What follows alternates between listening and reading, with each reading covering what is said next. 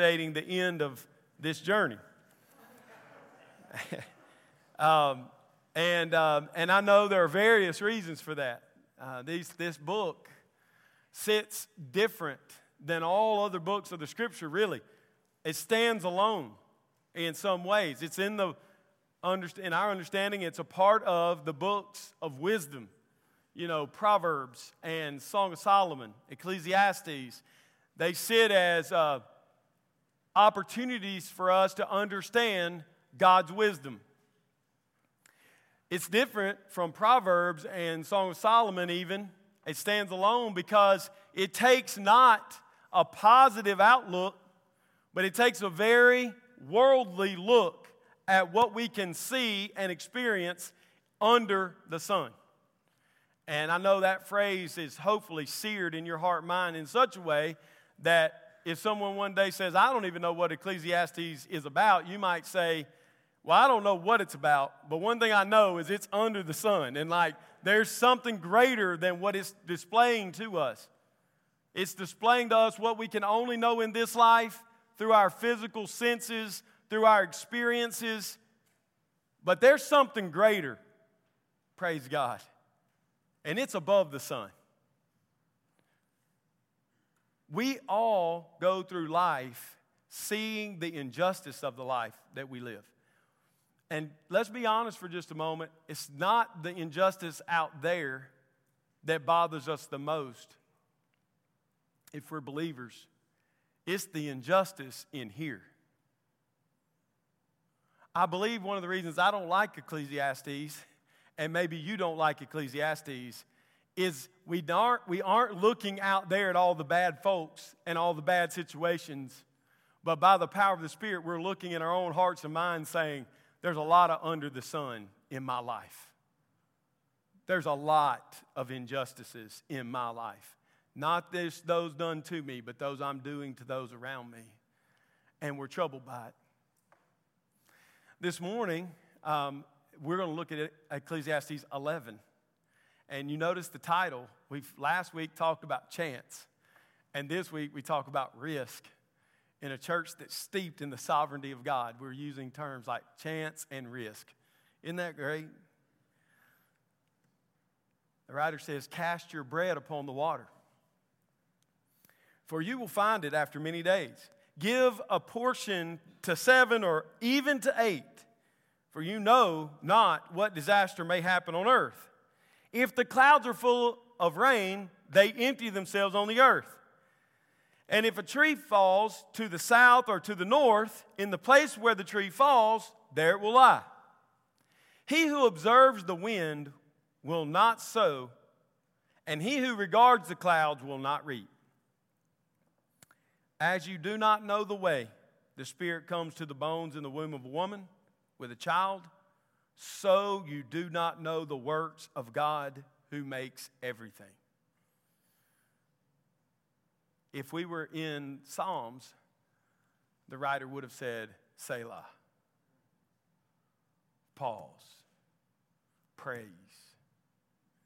Just like you don't know how a baby gains the life of the Spirit from the hand of God and bones which harden so you don't know what God is doing in everything. In the morning, sow your seed, and at evening, withhold not your hand, for you do not know which will prosper, this or that, or whether both alike will be good. Light is sweet, and it's pleasant for the eyes to see the sun. So if a person lives many years, let him rejoice in them all, but let him remember that the days of darkness will be many. All that comes is vanity. Rejoice, O young man, in your youth, and let your heart cheer you in the days of your youth. Walk in the ways of your heart and the sight of your eyes, but know that for all these things God will bring you into judgment. Remove vexation from your heart and put away pain from your body for youth and the dawn of life are vanity. This passage brings to us something that I think is so needed in our lives today. And what it brings to us is the word that you and I do not control the outcomes of our lives. But rather than freezing, immobily staring at the chances and possibilities and the maybes and the shouldas and the couldas, because God is sovereign, we continue to move forward in faith. You don't control the outcome of your life. I don't control the outcome of my life. And so that can cause paralysis of analysis. Amen? Some of you are married to paralysis of analysis. You have a name for it. It's your husband or wife. Because every time a junction in the road comes where we could go right or we could go left or we could go forward, your spouse wants to analyze every single detail to the finest points, and even then, they're not satisfied. There's always a what if. There's always a we might fail. There's always a I can't control the future. And so, what it does for some of us, folks, listen to me, us biblical, sovereign folks who believe that God is in control, we start to behave like God is not in control. And our writer wants us to hear loud and clear. Do you know how God gives life to a baby in the womb and makes its bones hard so that it comes out and is able to live a life? Do you understand that?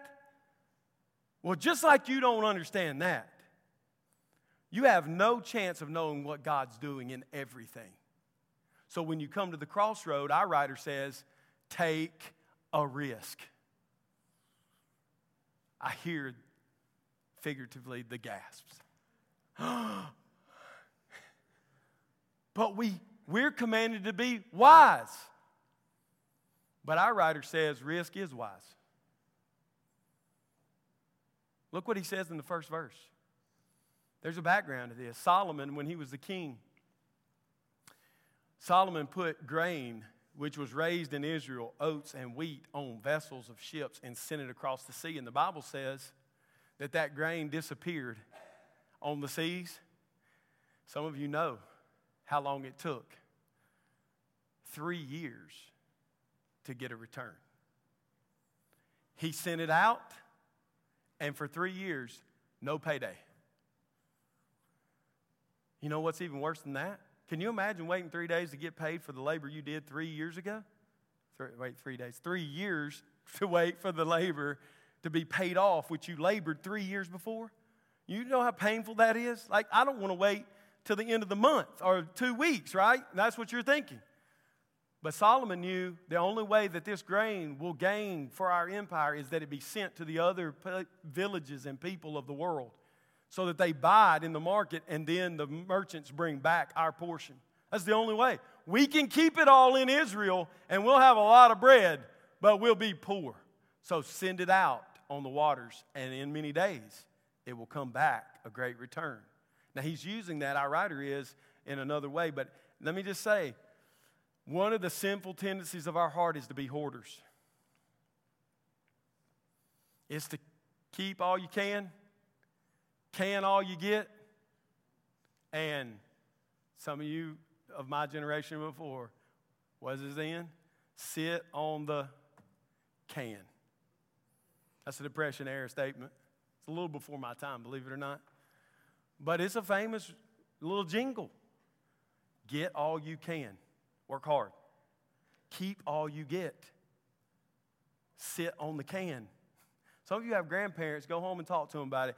They will tell you about either themselves or their grandparents burying money. Literally, scared to put it in a bank, stuffing it under mattresses. Keep all you can. Like days are coming when you won't know what's coming and you will lose. And when you lose, you got to have what you made in the past. And what Solomon's saying in his wisdom, what, what the writer's saying in his wisdom is if you keep it, it will never bring you any gain. Now he's talking business, but he then shifts to the next line give to seven, yea, even to eight. This is a Hebrewism. Give to X plus X give a little more. Because if you give, he says, he says, if you give, you control the future. Is that what the line says in verse 2? give to seven, even eight, because you'll control your future that way. No. Look at his reasoning. For you know not what comes. Disaster on the earth is coming. So give it away.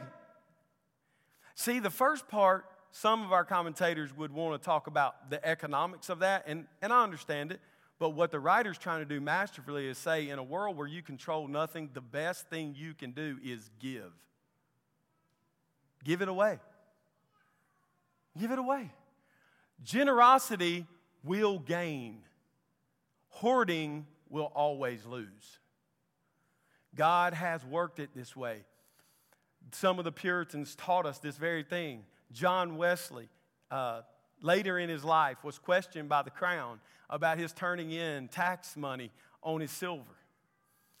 They could not believe in, in the magistrate that any man of his means only had one silver plate, one silver cup, one silver spoon.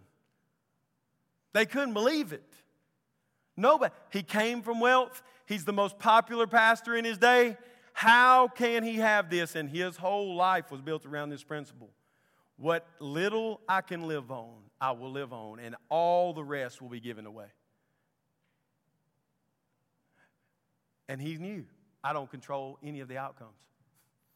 Disaster can still strike me as it does you. but God has commanded it, and I will do it. And trust Him in it. Why? Because I don't even know how babies are born. I don't understand how God gives life to children. And I know not what He does in anything that He does in the end.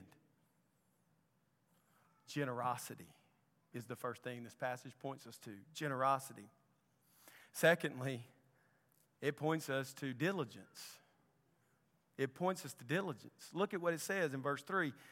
If the clouds are full of rain, they empty themselves on the earth. If a tree falls on the south, to the north, we don't know which. Wherever it falls, it's going to be there. He who observes the wind will not sow.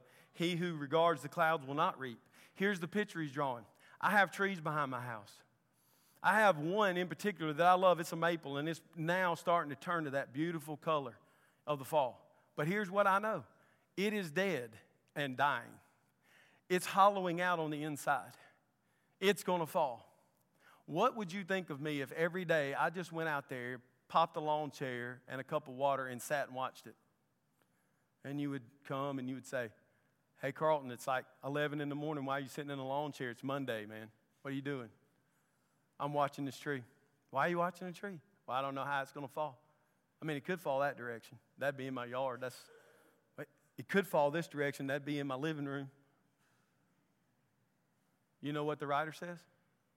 It's going to fall north or south, and when it hits, it's going to lay there.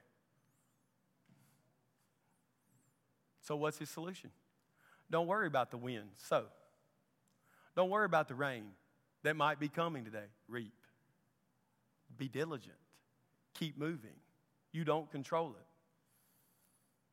This is the perfect plug for you, Chad. Or call Chad Kramer and let him make it fall where it falls. and if it doesn't, what, Chad, you have insurance, right? It'll, it'll cover.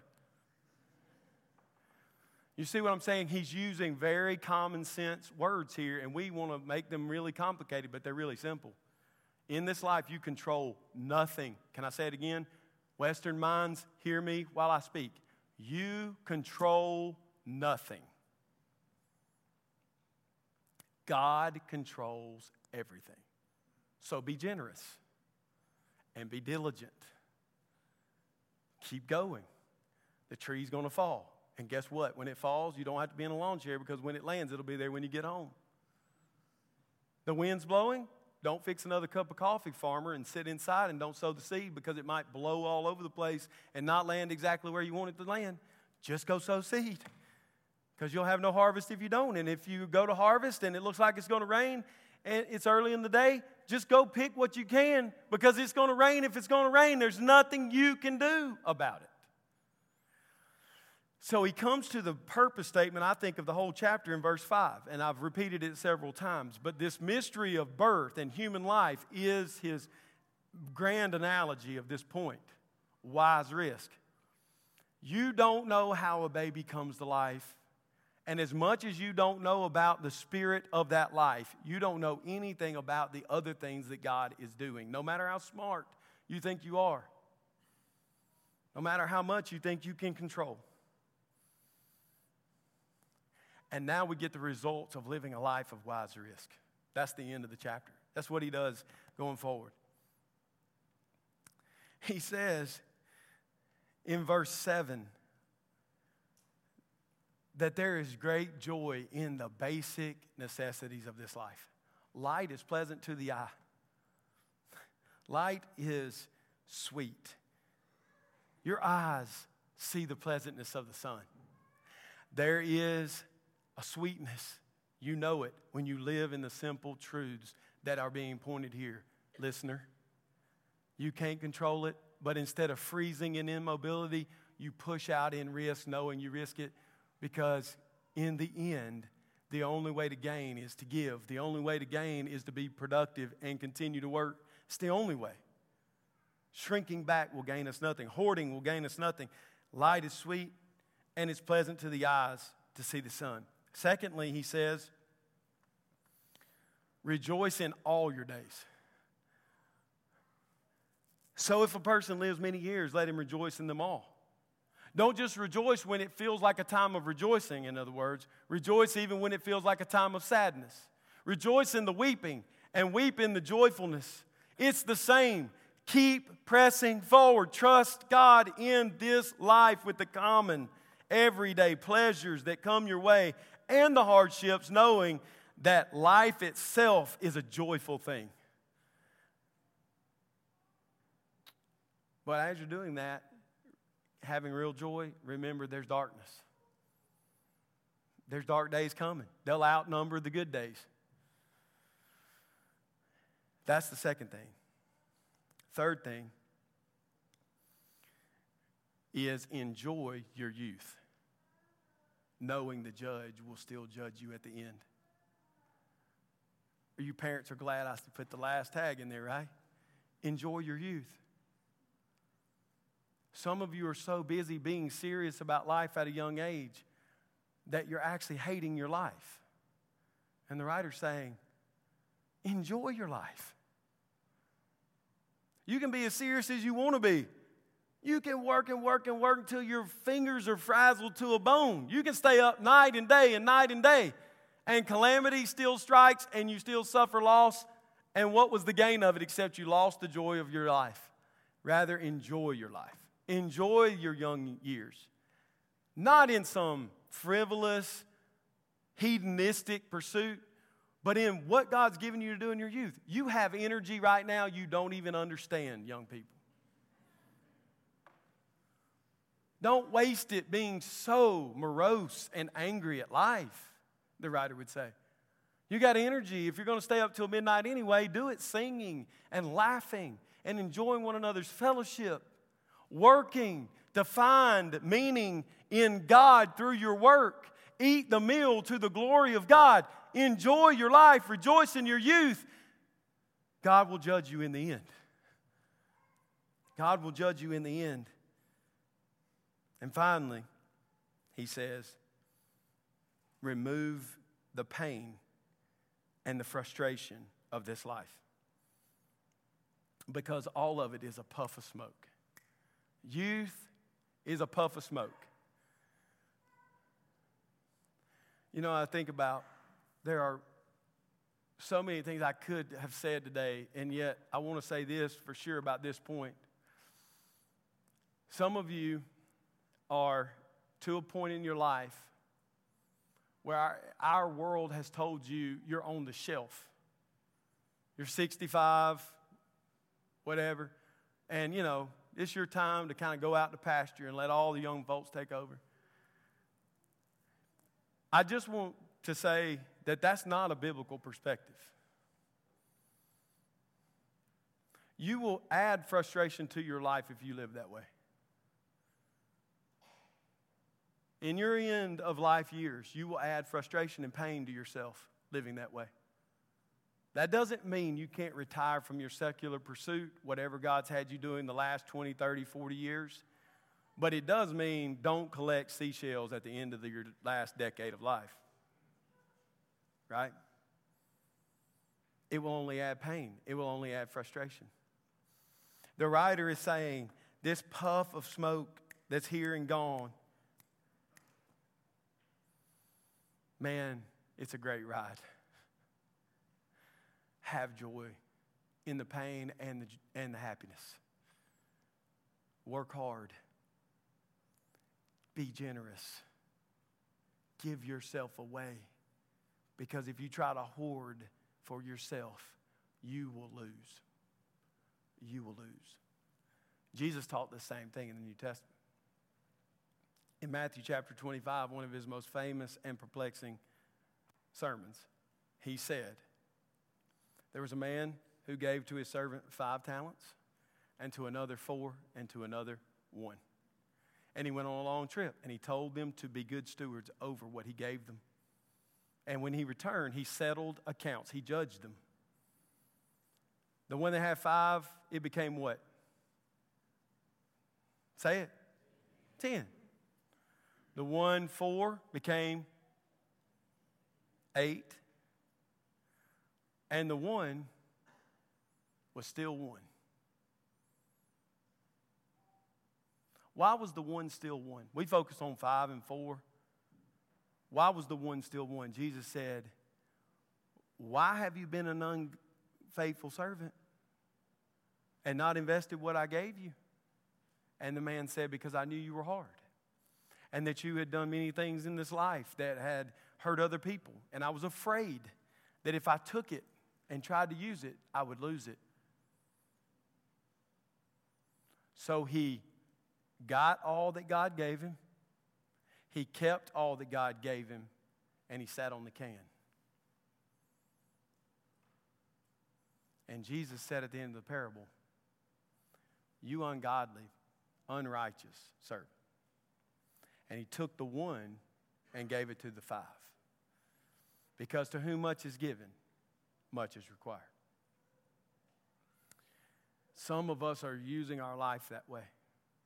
And Ecclesiastes 11 is saying, take risks. Now, live generously, work hard, enjoy what you do. It's here and gone. You don't control it anyway. And remember this that the pain and the frustration of your life is only increased if you lose this principle in your life. It's only increased. I want to end, believe it or not, with this. I know, shortest sermon ever. But sometimes you just say what you need to say. You say what the text says. I want to talk as a pastor with you for a minute. Last week, you got hard news. Adam let you know what he had let us know the week before, and that is that he felt that God was moving him and his family to another ministry.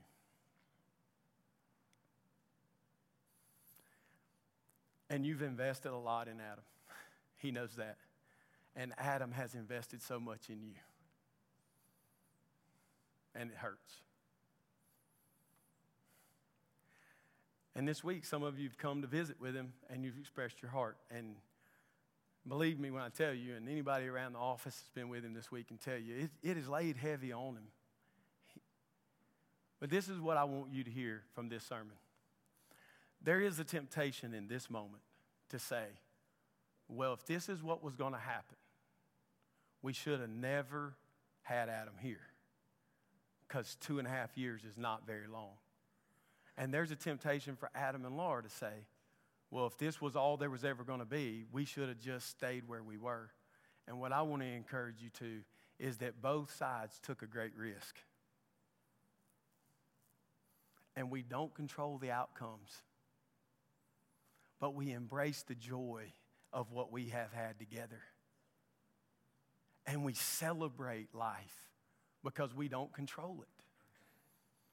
And we know that the investment, the giving, the generosity is the right thing to do. You can't hoard your heart from those that love you. And you can't not love people because it's going to hurt if something happens in the future. You love them with everything you've got for as long as you have them. It's right to do, church. It's what makes you special as a church. I'm so thankful for you. Adam is so thankful for you. Listen, you wouldn't be Grace Fellowship if you did it any other way. So please, in this moment of our history together, don't draw back and become hoarders. You've got a few more weeks with Adam here on staff. Express your heart to him, tell him your hurts, but grab him around the neck and look him in the eye and tell him how much you love him because it's here and it's gone.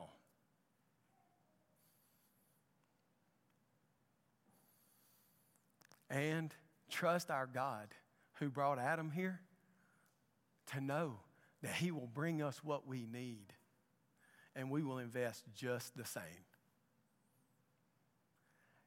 Grace Fellowship, what I'm telling you to end this is cast your bread on the water, as foolish as it seems to the world, because in many days it will bring a great return.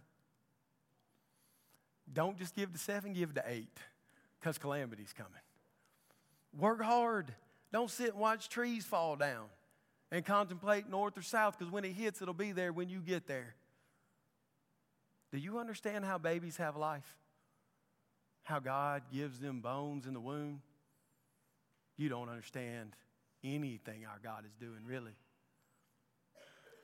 So, enjoy your youth, knowing God will judge. And don't avoid pain and frustration by hoarding, but give. Give and give and give because it's a puff of smoke, this life we live. I pray that's what we do. From now until our King comes again, I pray we never shrink back. There's right risks to take in your personal life, in your home life, in this church life, in our community life. I'm going to leave that to home groups. I just open it all up, lay it out there as a mess on the table. Y'all have fun talking about it. I love you. Our elders love you. All of our staff love you and you love us. And that is worth it all. That's worth the investment. Let's don't ever shrink back from that. Let's pray together. Father, as we close this time in your word, we thank you for your love, your grace, your mercy, your gifts. Knowing, Lord, that there's nothing that we really control. You are in control of it all. So rather than being paralyzed in indecision and overanalysis, let us take great risks. Let us press out in this journey for your glory, for your name. We pray these things. Amen. Thank you for being.